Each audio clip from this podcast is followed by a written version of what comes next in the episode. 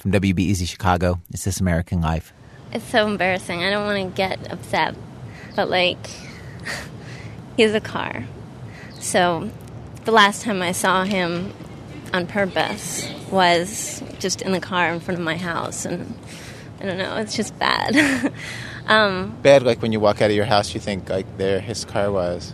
yeah, I still look for it. it's crazy. Okay, now we're ab- about a block from your house. like on that, in front of that building, right there. This like churchy looking building was where we were parked when we first had the conversation where we decided we were going to be exclusive. Which was a joke. Like, I don't really date around, and I don't think he does either. But, you know, it's like kind of a big conversation. But yeah, we were parked in the middle of that block, right where that white car is. And so every time you walk down the street, you'll think like, oh, yeah, there's the spot. I don't walk down this street. I just don't.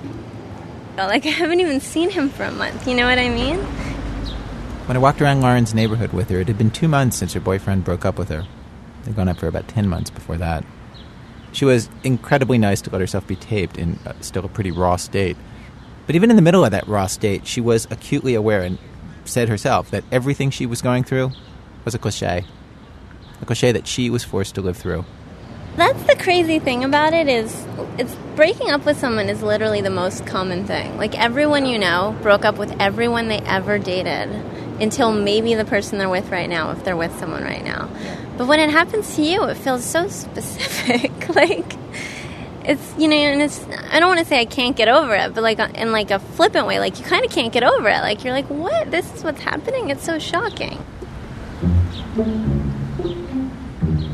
If I had to say one thing about Lauren, it's that she was full of feelings that completely contradicted each other. Which I I guess just comes with this territory. Like, she emphatically did not want him to call, but also, maybe a little bit, wanted him to call. She missed him, and she didn't want to stop thinking about him. But she also did all this elaborate math to calculate the day that she would finally be over him and not thinking about him and with somebody else. We get to an area where uh, she had been on walks with the ex boyfriend. There were benches and a sidewalk promenade. I don't know. We used to just. It's not that we took a ton of walks, but we took some walks. And what happened down here?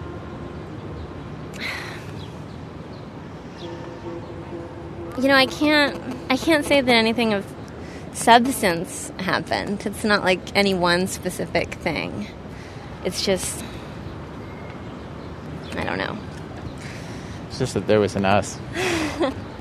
I know, there really was. That's the thing that's so weird. It's like.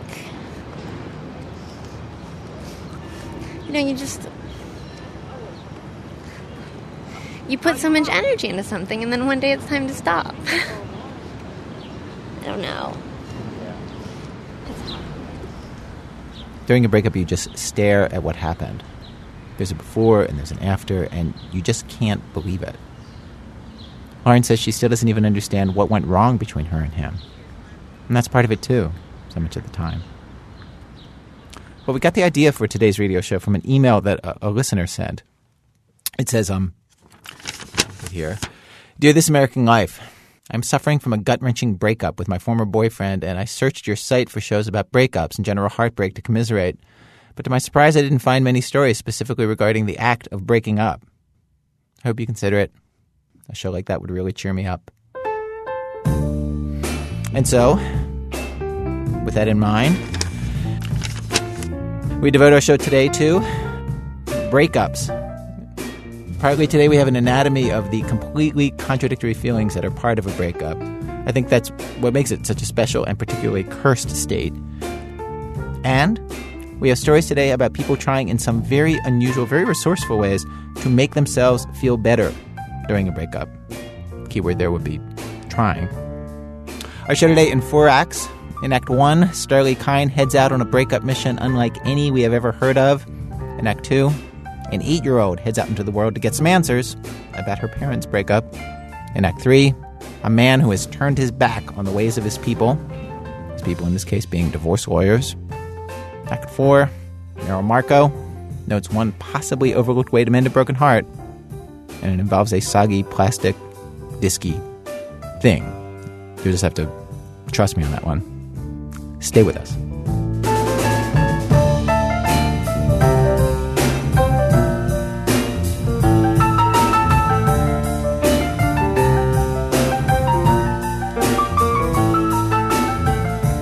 Act one, Dr. Phil. When one of our regular contributors, Starlee Kine, was in the middle of getting over a breakup, she tried to feel better in a way that few people ever try, and that maybe even she shouldn't have. Here's Starlee. Before I explain why I decided to write and record a breakup song, even though I have no musical ability and can't play an instrument of any kind, I should probably explain a bit about the breakup itself. It was only after Anthony broke up with me that all the warning signs I had missed came sharply into focus. Like the time he told me he didn't like taking pictures of girlfriends because it was a downer to have those photos around once the relationship was over. I'd had a crush on him since the day we met, but he always had a girlfriend in Canada. Then she broke up with him, and we got together. A week after that, he told me I was the one. Which, in retrospect, was probably the biggest warning sign of all. It was hands down the corniest relationship I've ever been in. And by corniest, I mean greatest. We'd pass entire evenings just complimenting each other. We took handholding to new heights. And we listened to hours and hours of music, teenager style, playing one song after another while smiling a lot. I don't quite remember how our Phil Collins phase began. I think it was one of those things that started off ironically, with Anthony lip syncing, adorably, to Against All Odds one night. But over time, it became less and less ironic, until one day we were actual fans. How can I just let you walk away? Just let you leave without a trace. When I stand here taking every breath with you. Ooh, you're the only one who really knew me at all. We liked how honest and sad it was. How can I just let you walk away? Just let you leave without a trace? You're the only one who really knew me at all. We pictured Phil Collins at the piano, writing it, the tears running down his face. I wish I could just make you turn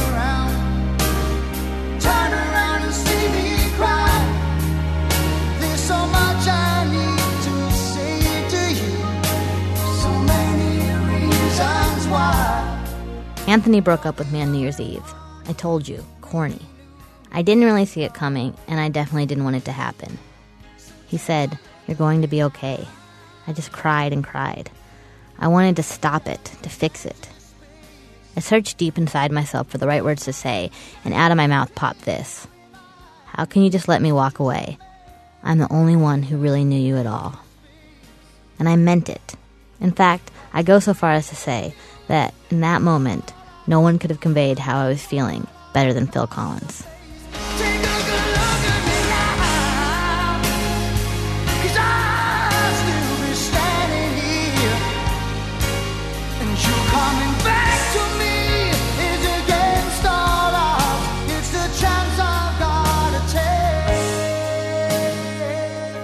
If I thought I'd been in the Phil Collins phase before, it was nothing compared to what came next.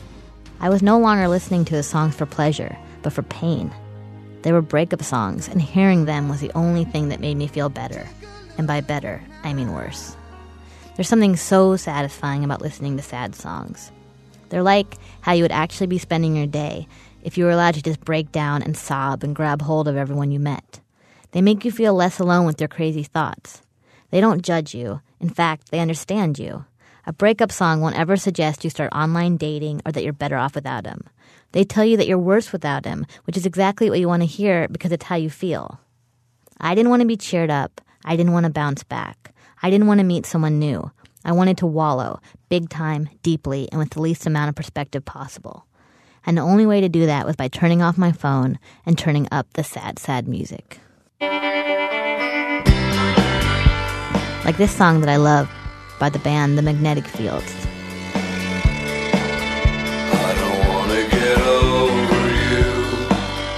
I guess I could take a sleeping pill and sleep and not have to go through what I go through. I guess I should take Prozac right and just smile all night at somebody new, somebody not too bright.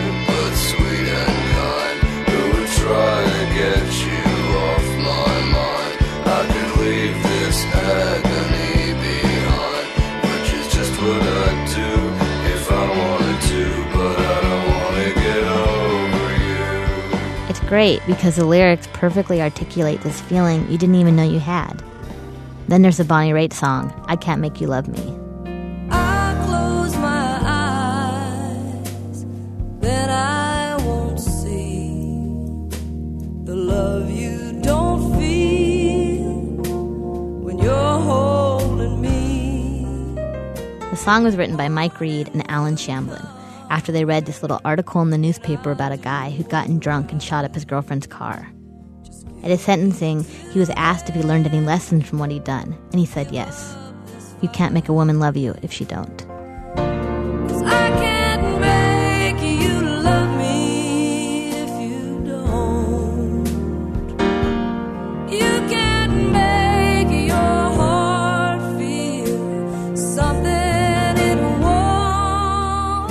Before the breakup, I had no idea how much breakup music was out there.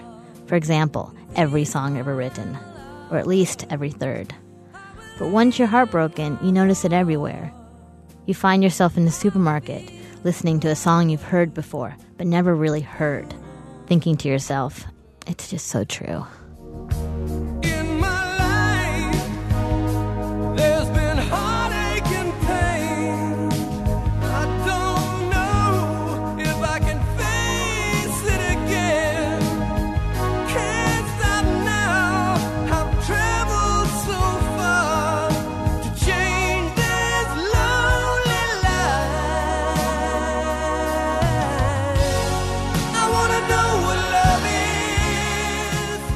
Not just that you overlook the cheesiness, you embrace it. You do want to know what love is. There's nothing restrained or subtle about being crushed by the person you care most about in the world. It's big and gaudy, and so it only makes sense that songs about it are too. I know you can show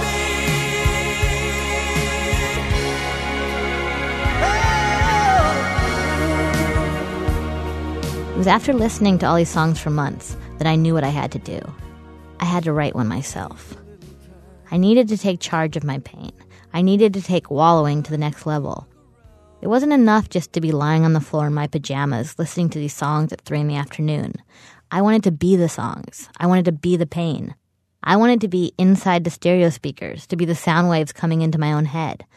I wanted to be the thing creating the feeling I was feeling. And I knew just what kind of breakup song I would write.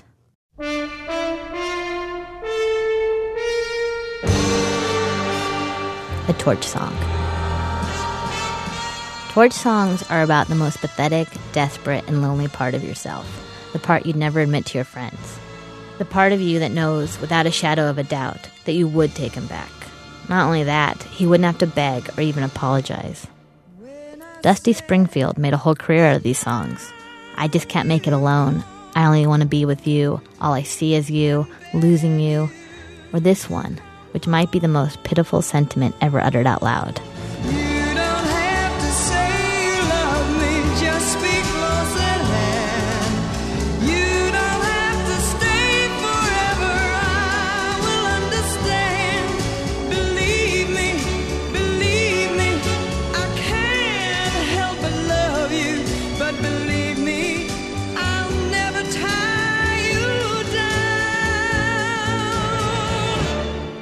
Just so pathetic.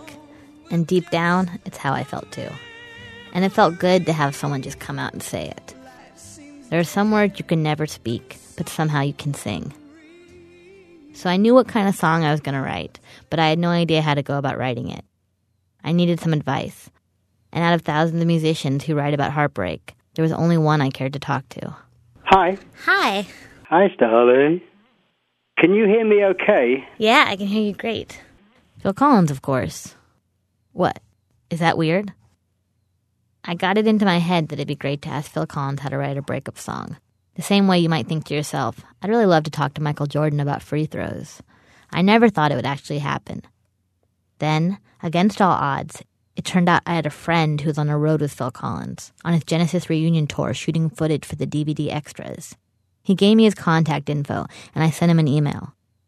Dear Mr. Collins, I have a rather unusual request. Then I waited, refreshing my inbox every three seconds. When his email finally appeared, he was friendly and casual. We set up a time to talk. In my mind, he was already so intimately involved in my breakup that it seemed crazy that he didn't actually know about it. So I told him. Well, I'm gonna tell you. The, I'm gonna tell you the whole story of my breakup and stuff. Okay, is that okay? Yeah, yeah, it's your 45 minutes. Okay. um, um, well, it also involves you because so so I was dating um, I was dating my boyfriend Anthony, and um, he kind of broke up with me on New Year's Eve. Oh, nice. Yeah. Whereas before it was Anthony and I talking about Phil. Now it was Phil and I talking about Anthony. Actually, pretty tidy when you think about it. And at one point, I turned to him and I just it just flew out of my mouth. Um, just I just looked at him and I was like, I I can't believe you're just gonna let me. Walk away. Yeah. and before long, Phil Collins and I were commiserating about heartbreak, which he also went through recently. I mean, I've just been through a, a marriage breakup, and you talk about New Year's Eve. I mean, my divorce was final on my birthday, Oh, really? and I didn't want it at all. Um, So that's something that you know you always remember these things. You know, like uh, you'll always remember New Year's Eve, and I'll always remember my birthday. I know. It makes you want to skip those days, doesn't it? Yeah, yeah. Up until this conversation, I never thought I had much in common with Phil Collins. He started playing in Genesis at the age of 19. I didn't. He performed in Live Aid, while I only watched it on TV. He was in the movie Buster, which I never actually saw. But talking to him was easy. He told me that when he was in Genesis, he just played drums and sang. He didn't write. Against All Odds was one of the first songs he wrote himself when he was working on his first solo album. That song particularly was written during my first divorce. My first wife and the kids had gone, and I was just left there. So it was written totally out of experience, as opposed to this is a what if song. You know what I mean? Yeah, yeah. Do you think you could have written that song if you hadn't gone through, if your wife hadn't left? Uh, probably not. I mean, frankly, the, the, the if if that personal stuff had not happened to me at that mm-hmm. time, I probably would never have made an album. And if I was to have made an album, eventually, it would have been more of a jazz rock thing because that was what I was actually. That was my output. Apart from Genesis, I was in a band called Brand X, and and that's you know I was a player. So, you know, no, without that stuff, I wouldn't have felt the things I felt that made me sit at a piano night after night, day after day, writing stuff. Know. Did it help? Um, well, it helped in as much as I, you know, it was kind of well, when she hears this, it's all going to be okay. You know. Really? Is that what you thought? I did, yeah. Foolish, huh? But, I mean, I did.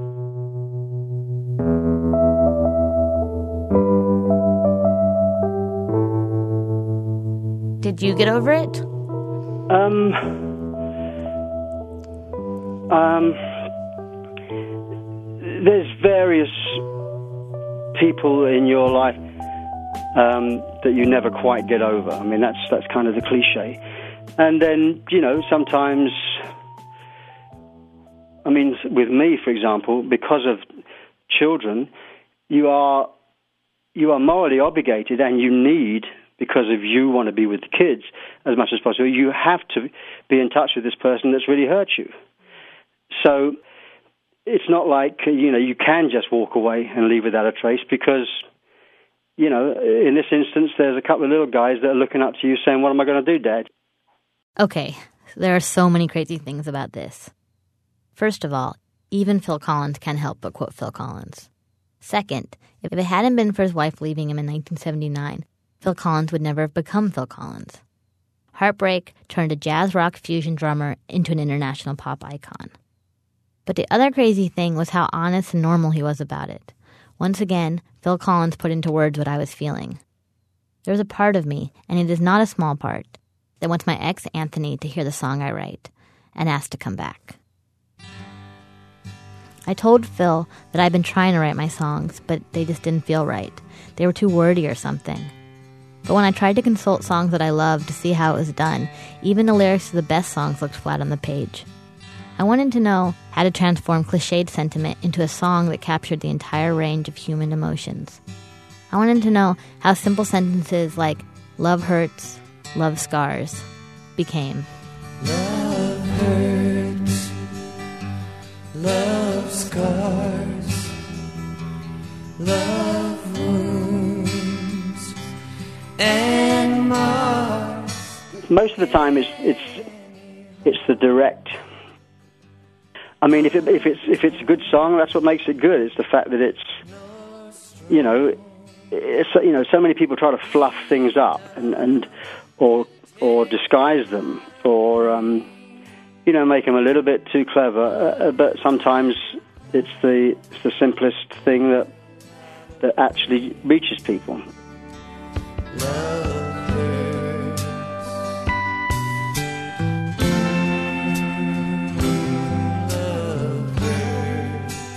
it- it actually looks corny when you look at it on the page. Well, that's that, but but then you see that that's what what becomes important. Then is the way that it's sung. You know, Yeah. because you get, um, you know, otherwise you get, and I don't mean any disrespect, Mm. but you get into sort of Michael Bolton territory when it when it, and I've got nothing. I, I don't nothing No, no, against no, Michael. Bolton. I- I'm just yeah. using him as an example. I'm Yeah. sure people would use me as an example of something that you know, like gets overblown and polished, Right. as opposed to a simple idea simply sung, and obviously sounds like it's sung with conviction. So now I had the advice, I had the pain. It was time to start writing.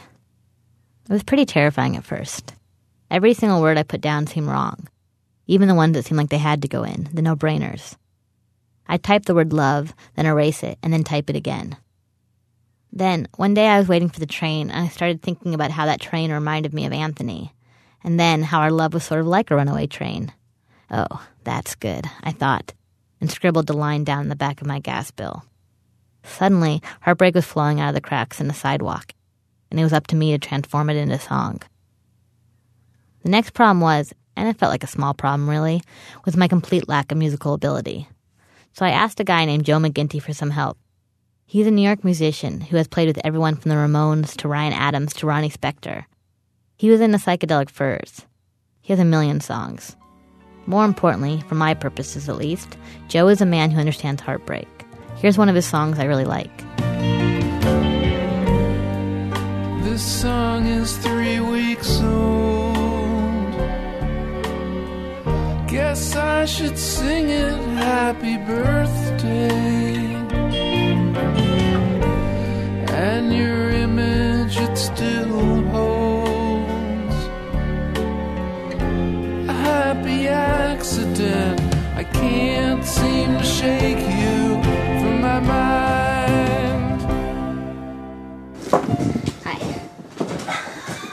Anybody else? Uh, glad I got that. So I met up with Joe and also Julia Greenberg, a musician and songwriter who plays with Joe a lot. I'd written about a dozen songs, some of them more finished than others. When I printed them out, I had six freshly typed pages of lyrics, and then about 15 crazy looking pages, with a few lines here and there separated by random spaces. I had sent these all off to Joe and Julia before our meeting. Here's Joe reading the one I thought was farthest along. Okay, uh, imaginary boyfriend. I can't help but think this all could have been prevented if I'd just gone to a small liberal arts school, because then I would have met my imaginary boyfriend at a stand up comedy open mic. It was love at first eye roll. He said he drew comic books like David on Roseanne. Wow. Most nights we stay I thought I'd been working on a song, but I don't even know how to describe what that was. A creative writing class essay, maybe. It was clear that I'd ignored Phil Collins' advice. Keep it simple, not clever. Joe and Julia agreed. I think the di- like David on Roseanne, I can't turn into a song.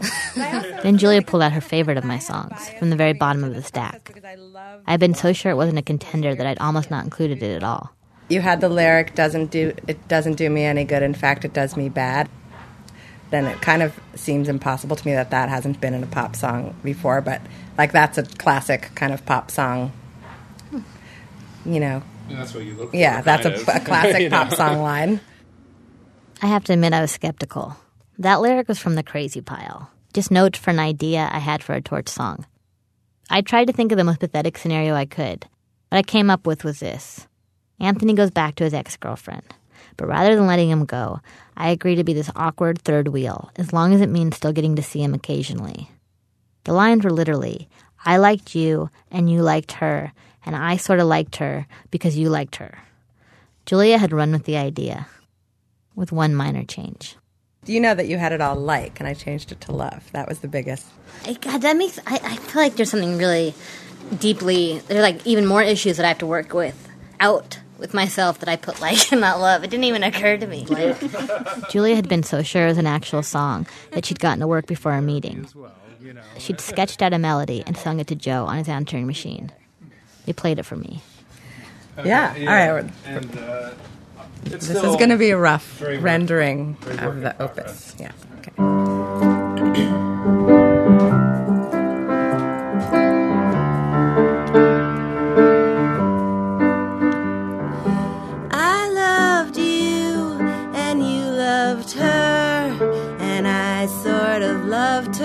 Cause I love everything you love. and then she stops stops loving you and glory hallelujah somehow you start loving me and I don't know why I love you I just do I really do and it doesn't do me any good. In fact, it does me so gone, and I'm oh so sad. So, yes, in theory, I knew all this. That music was important. It transforms words, unites the universe together. But I'd never actually seen it happen in front of me. Come up with some more interesting. I cannot believe that's the one that you choose. But then, um, when you were singing it, it was like the words were like falling, coming, flying off the page, and there was like pixie dust on them or something, like a magic spell had actually Oh, you're- tapped it with a wand. And it makes total sense now after hearing it that that should be the one. So now the three of us had written a song about the other three of us. Over the next week, we finessed the lyrics, tweaked the melody, and recorded the song. It seemed obvious who should get the first listen. And no, I don't mean Anthony. That'd be crazy. I mean Phil Collins. Can I play my song for you? Is that okay? Is that I don't want to put you on the spot and make No, you. no, no. you don't no have I, to. I, I, I would like to hear it. We've been Really? talking about it. um. Okay. Cool. And you just just w- be honest. Okay. Oh. Okay. Here it goes. So I played him the song. I'll skip the part you've already heard and the bridge and jump right to the end. Now it's just the three of us. Have changed, but the sorry facts remain the same that I love you and she loves you. I'm okay with second best, just love her more and love me less. I don't know why I love you, I just do.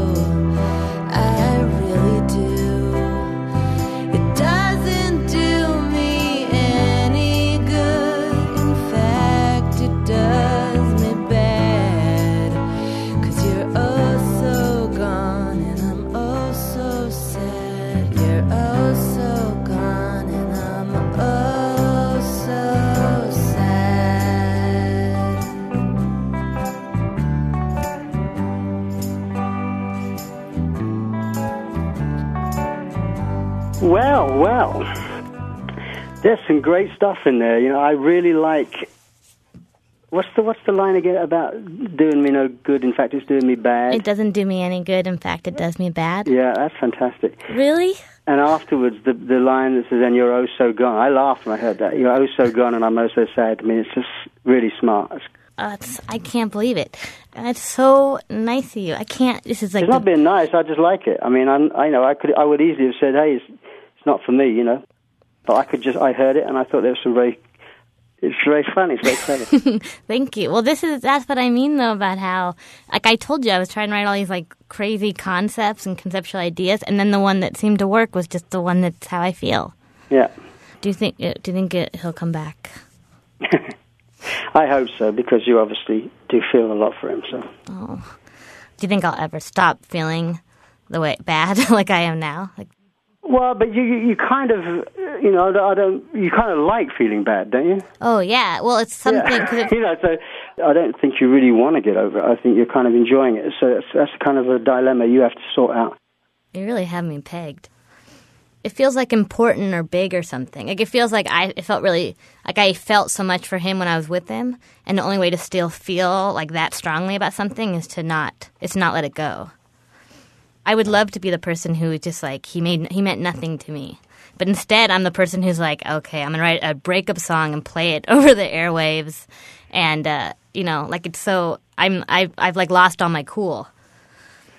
Well, you know, I don't see it like that. No, I, I think you, you're just addressing something you need to address, and this is getting, amongst other things, getting it out of your system. You know, you've had the satisfaction of actually getting something tangible that you can play. Yeah, Um, you know, out of this relationship.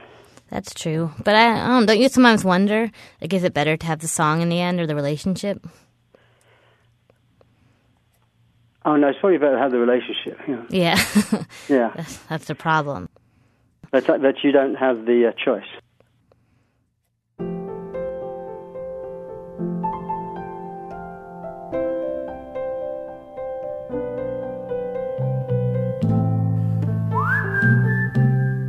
Now that the song is done, it's really hard not to wonder if Anthony is going to hear it. I'd like to say I've gone back and forth on whether I even want him to, but the truth is, of course I do. Everyone I talk to, from my best friend all the way to Phil Collins, says he'll listen. And yes, if the roles were reversed and it were me, I definitely would. But I know Anthony. If anyone could resist listening, it would be him. You're just gonna have to trust me on this one. Which doesn't mean I think he'll never hear the song. I can see him keeping a copy of it in some box stuffed with mixed tapes and copies of SAT scores so that he can listen to it one day when he's ready. I picture him 40 years from now, an old man living in some house that I'll never see, which breaks my heart. In my head, he doesn't look like a real old man, but like a young one wearing stage makeup. I imagine him sitting down to finally listen on the CD player that people make fun of him for still having. He loads it in and hits play. He listens to the entire song from start to finish, and when it's over, he plays it again and again until the tears are running down his face. Starlee Kine. If you ever need a stranger to sing at your wedding, a last minute shorst, and I am your man. Every song you name it by Bacharach or David. Every stupid love song that's ever touched your heart. Every power ballad that's ever climbed the chart. You can hear more stories from Starlee Kine on her podcast, Mystery Show. Coming up, a big city mayor, an eight year old girl, and a dog weigh in with their solutions to getting over your next breakup. That's in a minute from Chicago Public Radio when our program continues. It's This American Life. I'm Ira Glass. Each week on our show, of course, we choose a theme, bring you a variety of different kinds of stories on that theme. Today's show, breakup, stories from inside the vortex of shockingly contradictory feelings that happen after a breakup. We've arrived at Act Two of our show, Act Two, but why? After a relationship ends, you can puzzle for years over why things went wrong and did they have to. And you yearn for a simple story that explains it. And that's not just true for the people in the relationship, it's true for their kids. And um, now, with that thought, let's flip on the radio time machine.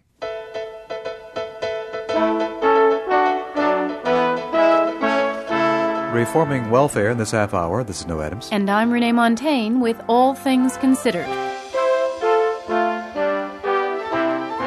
The welfare reform that they're talking about here is that of President George Herbert Walker Bush.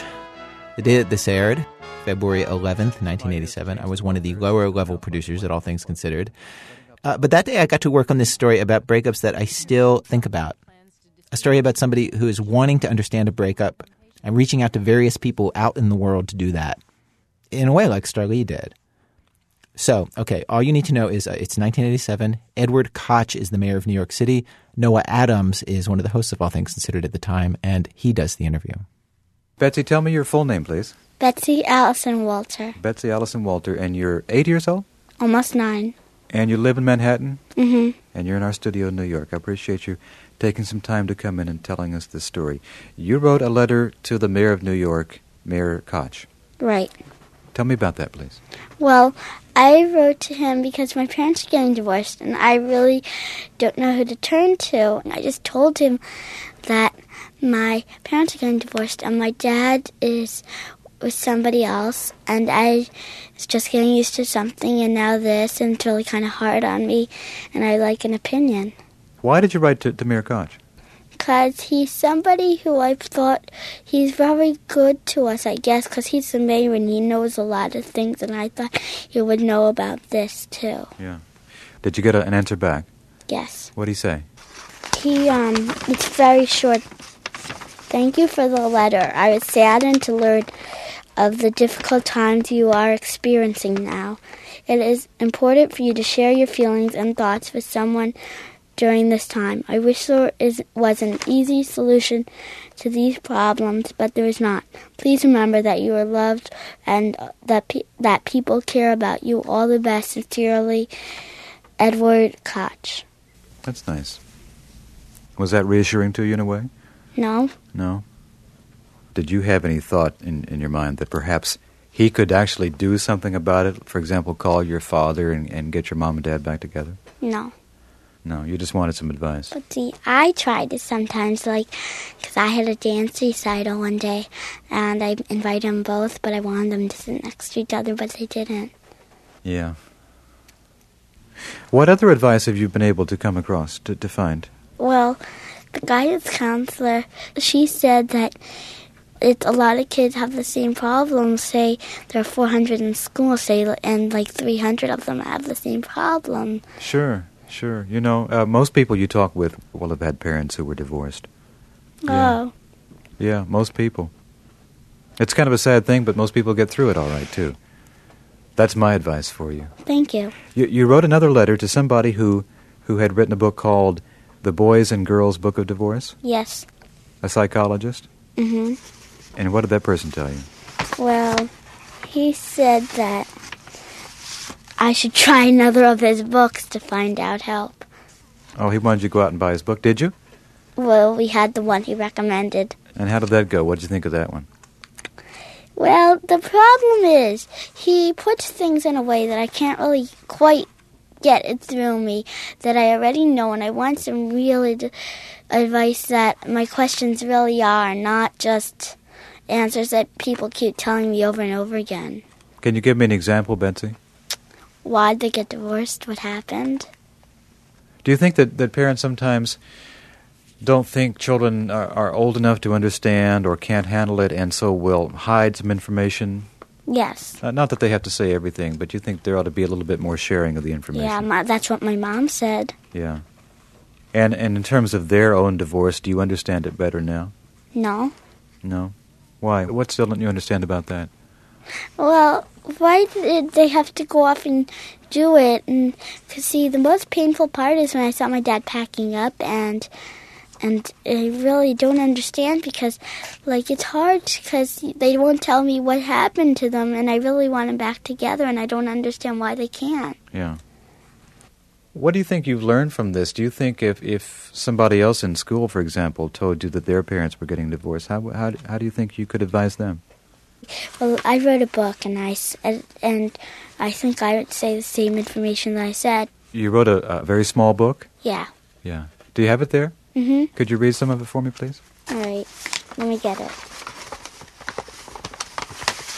It's called A Book About Divorce. Should I read the whole book? It's short. Sure.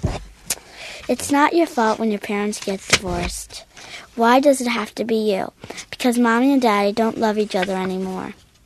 Remember, it's okay to be sad and cry. Tell someone about your feelings. That's it. That's nice. Listen, Betsy, thank you for talking with us. I appreciate it, and, and I wish you the best. I hope things go well for you. Thank you. And maybe uh, maybe this is the beginning of a writing experience for you, and you and you can grow up to be a writer.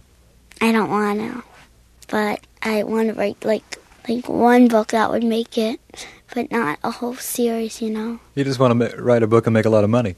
No, not money, just famous. Okay. okay. Okay, Betsy, thank you. Good night. Okay, good night.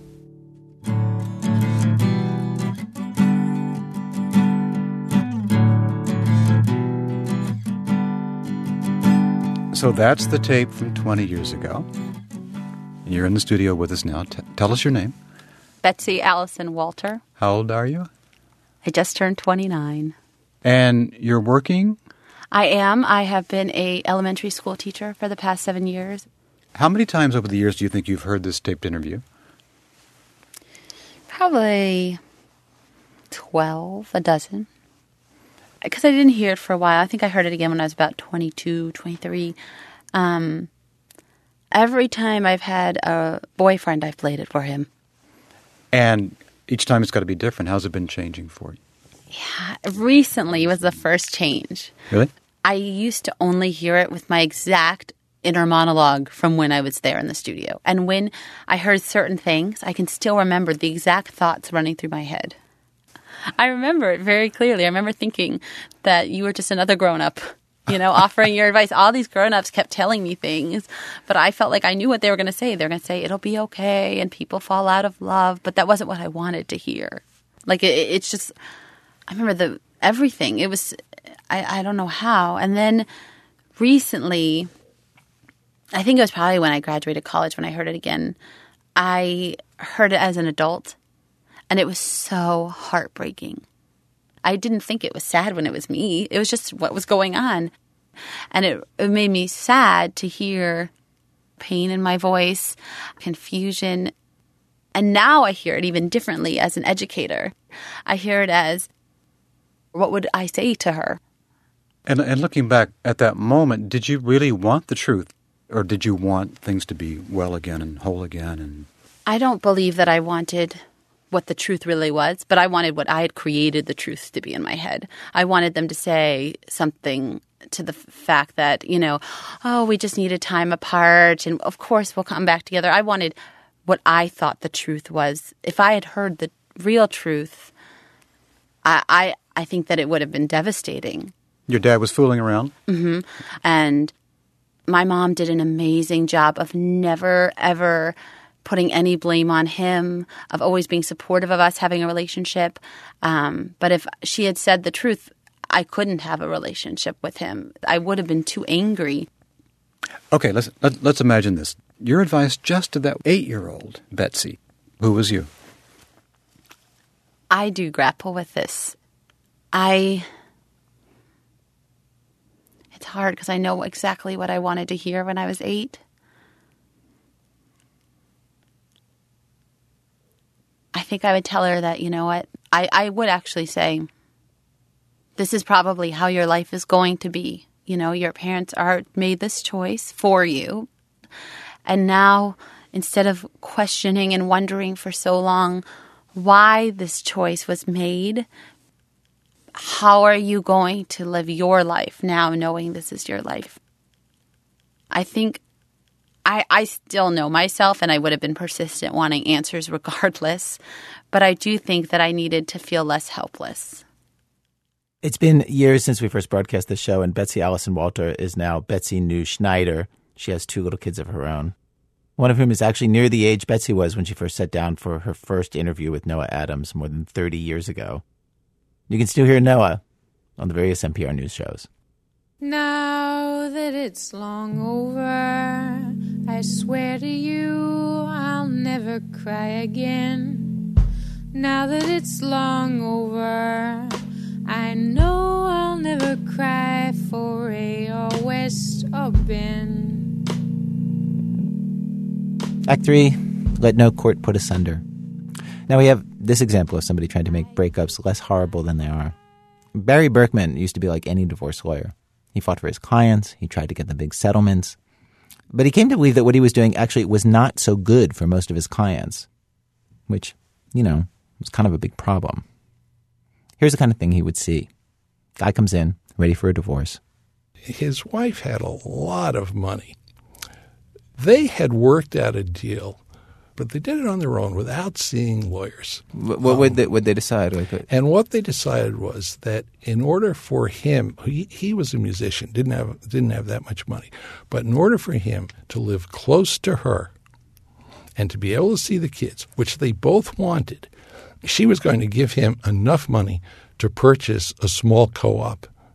Um, and it was great. They were both happy as could be. They were ready to do it.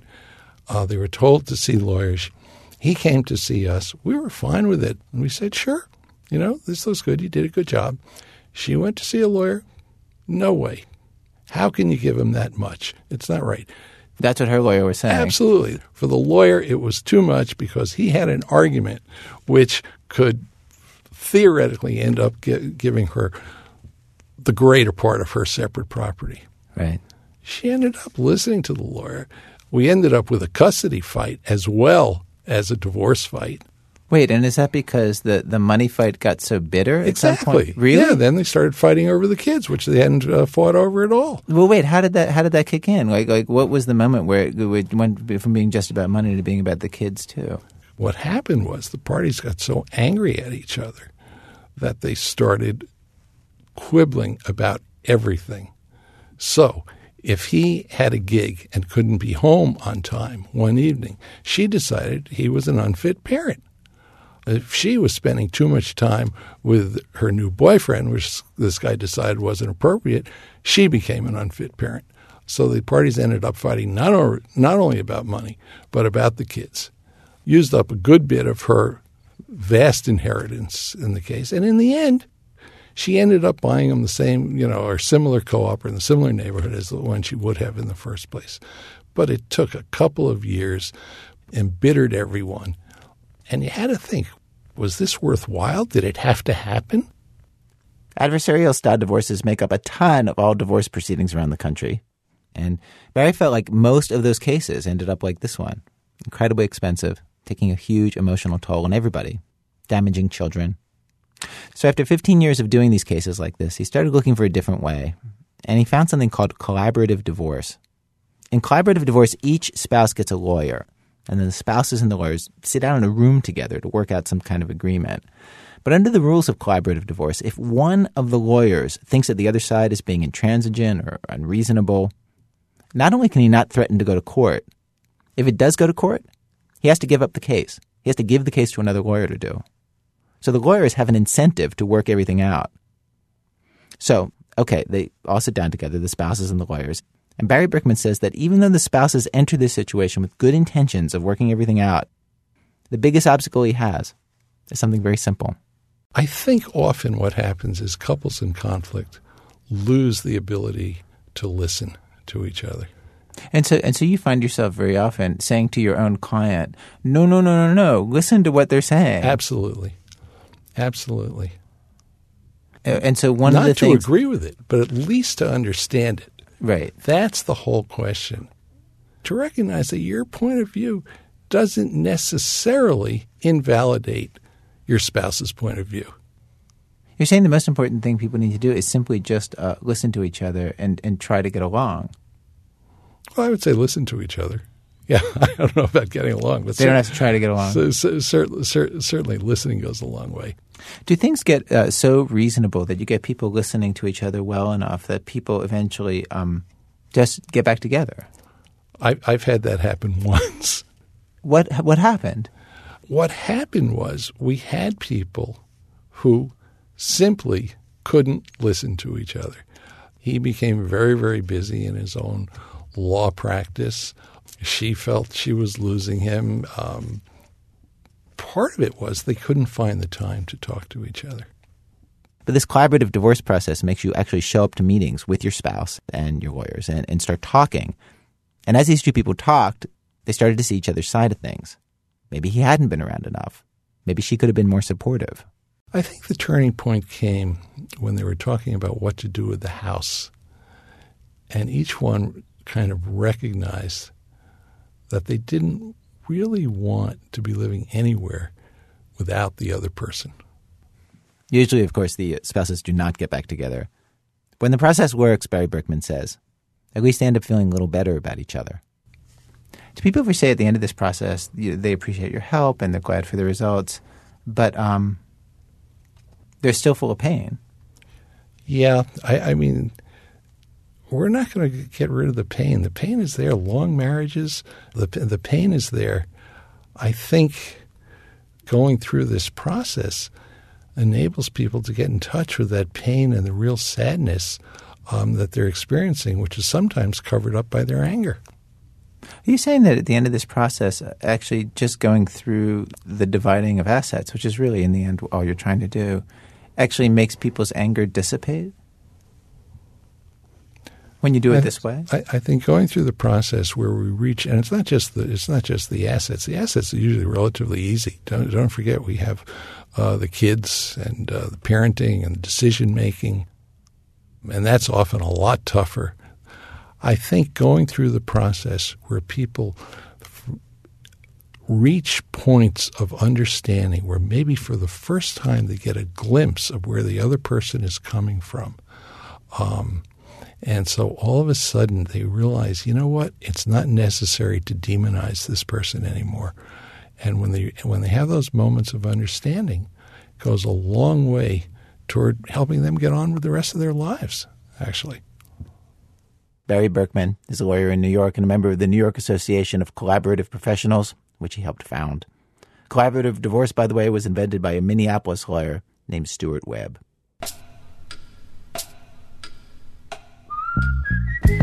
Nothing more for us to say. Got my mind made up, I'm walking away. Sometimes we just outgrow the role that we play. Hope you find a happy ending to your story someday. Act 4 Divorce is rough. We close our show today with this uh, vignette of just how lost you feel when you lose somebody from Merrill Markoe, recorded on stage at Uncabaret in Los Angeles. Today, our friend Paul came to the house in a near dissociative state of panic. Suddenly and without warning, it appeared that his marriage was unraveling. He sat down on the big red couch in the living room, and I offered him a vodka as he started detailing his anguish. Up until yesterday, if you'd asked me if my marriage was a happy one, I would have said yes, he said, choking back tears. And then last night, out of the blue, my wife comes in and tells me she wants a divorce. As Paul spoke, Andy's dog, Puppy Boy, a skinny brown and black Tijuana shepherd, approached with his mouth full of a large, black, completely deflated soccer ball. He placed the flat, wet piece of rubber gently on Paul's knee and then sat down right in front of him to wait for the games to begin. Paul was too upset to notice. She told me she wants to start seeing other men, Paul said, tears welling up in his eyes. And that's not even the worst of it. Today I found out from friends they've already seen her around town with another guy. They didn't want to say anything until now.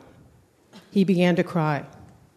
And as he did, Puppy Boy attempted to apply a little additional pressure by picking up the deflated piece of rubber off Paul's knee and moving it to a new spot, a little further up Paul's leg. But Paul had the bad manners to be completely preoccupied by his own tragedy.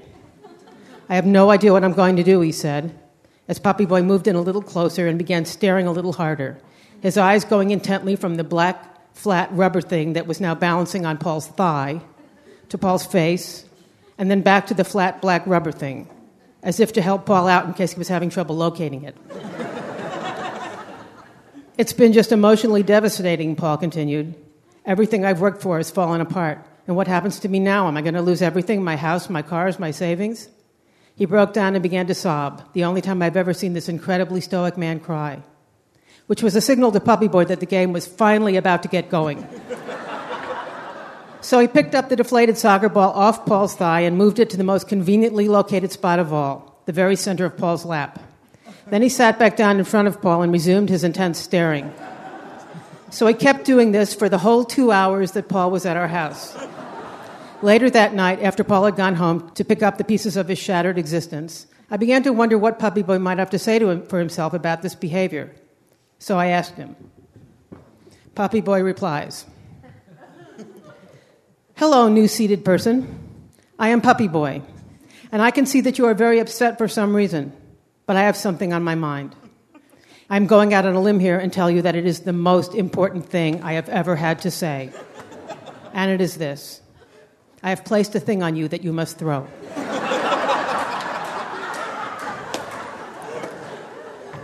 If you look down now, you will see it. It is that large flat thing that is balancing on your knee. Please listen to me when I tell you that this is an opportunity you cannot pass up. By the way, you have noticed that your knee has a big, flat, wet thing balancing on it, haven't you? Or are you so busy sobbing and weeping and talking about yourself that you are having trouble seeing it? Here's a hint I'm staring at it right now. So if you can imagine a laser beam coming from my eyes and then follow it down to the spot on your leg where it is focused, it'll lead you right to it.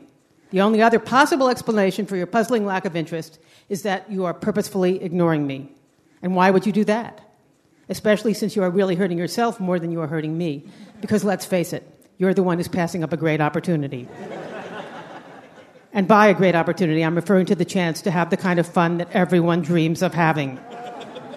I speak of the chance to throw a big, flat, stretchy, wet thing. And guess where it is right now? Throw it now or live a life of regret. I mean, I can't stop you if you'd rather just listen to yourself talk. Wife, wife, wife, she did this, she did that. Really fascinating. For Christ's sakes, look into my eyes and play along. Pick up the big, flat, wet thing. Pick it up. Pick up the big flat wet thing. Pick it up. Pick it up. Pick up the big flat wet thing. Can you hear me okay? Pick up the big flat wet thing. Are you even listening? You know, maybe if you had listened a little better during your marriage, your wife wouldn't want a divorce. Did you ever think of that? It wouldn't surprise me if you never threw the thing she brought you either. Thank you. Merrill Markoe at Uncabaret in Los Angeles. Merrill's most recent collection of essays is called Cool, Calm, and Contentious. Thanks to Greg Miller of Uncabaret. I wish I could just make you turn around. Turn around and see me cry. Well, program was produced today by Robyn Semien and myself with Alex Blumberg, Jane Marie, John Jeter, Sarah Koenig, Lisa Pollak, Alissa Shipp, and Nancy Updike. Our senior producer for today's show is Julie Snyder. Our technical director is Matt Tierney. Production help from Seth Lind, Ligia Navarro, PJ Vogt, and Alvin Melathe. Music help for today's show from Jessica Hopper. Special thanks today to NPR. Noah Adams' interview from 1987 was originally broadcast on National Public Radio's All Things Considered, where I was a proud staffer and was used with permission of NPR. Thanks to Ellen Weiss. Thanks to the musicians who played Starlee's song in Act 1 Joe McGinty on keyboard, Jeremy Chatzky on bass and electric guitar, Julia Greenberg on vocals and acoustic guitar, and Natalie Weiss sings backup, Starlee Kine on tambourine. When we first ran the show, we invited listeners to take the raw tracks of Starlee's song and mix their own versions. The response was kind of incredible 129 entries. You can hear the winners of our breakup song contest at our website, thisamericanlife.org, where you can also listen to for free any of our old shows in our archive. This American Life is distributed by PRX, the Public Radio Exchange. Thanks as always to our program's co founder, Mr. Torey Malatia, who's been listening to the show over the phone this week, and he has some thoughts. Well, well, there's some great stuff in there. I'm Ira Glass, back next week with more stories of This American Life. Face, take a look at me now. There's just an empty space.